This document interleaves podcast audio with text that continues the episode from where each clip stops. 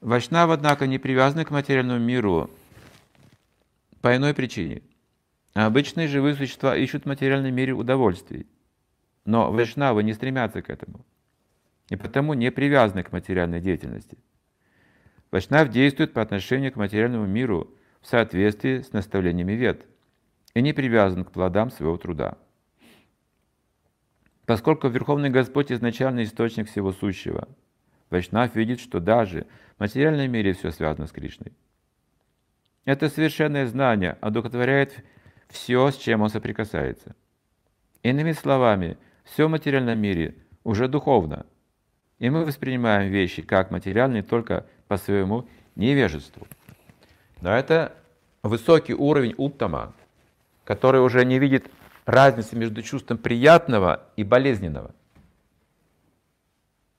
Для него это одинаково.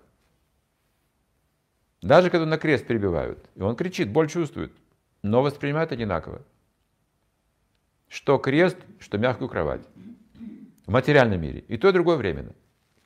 Вот такая сила духовного разума. При этом чувства остаются, но он не обращает на это внимания серьезного. Даже испытывая холод, жару, может терпеть. Может терпеть эти вещи. Это, это вайшнав. Вот этот человек видит уже, как одухотворить какие-то вещи или среду, или даже целый мир. Это пророки большие могут это делать. И никто не знает, как они это делают. Потому что в глазах как бы первосвященников он был казнен, все на этом как бы кончилось. А это было только начало христианства. Никто ничего не понял из них. Потому что они жили во сне, в иллюзии, а он действовал реально. Он же не в виртуальной реальности пошел на крест. Не из интереса посмотреть, как это там распинают людей. И не по наивности детской, как это быть распятым. Это человек, сознающий Бога, он, он был инструментом Бога. Никто не знает, как он действовал, никто не понимает, что произошло. Но и до сих пор многие не понимают. Они вот так на кресте видят и все.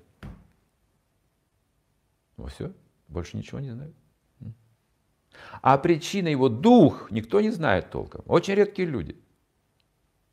Что это за сила духа, который молится за своих а, оскорбителей? Вообще? Не ведают, что творят. Прости их, Господь. Прости их, пожалуйста.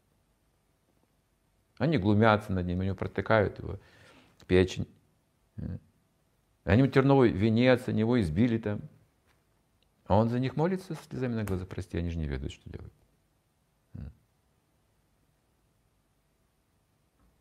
Вот. А эту вещь постичь очень трудно. Человеческим разумом, вот почему трудно? Потому что мы затериотизированы. А, теории, они вот люди от аскезы. Никаких теорий. Вот, вот она истина. И живи по ней. Вот это аскеза. Ну, простите, ну. Очень строго. Да, очень строгая жизнь.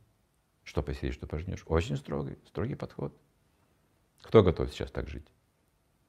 Вот один на один с этими законами Бога. А люди прячутся от законов Бога, думают, что не прячутся в свои квартиры, в свои телевизоры, куда-то еще, в свои обещания, грезы. Во тьму эту. И философии шесть этих философов, они помогают им создавать вот эти различные иллюзии. В век Кали они просто процветают. Рассадник этих колючек бесплодных.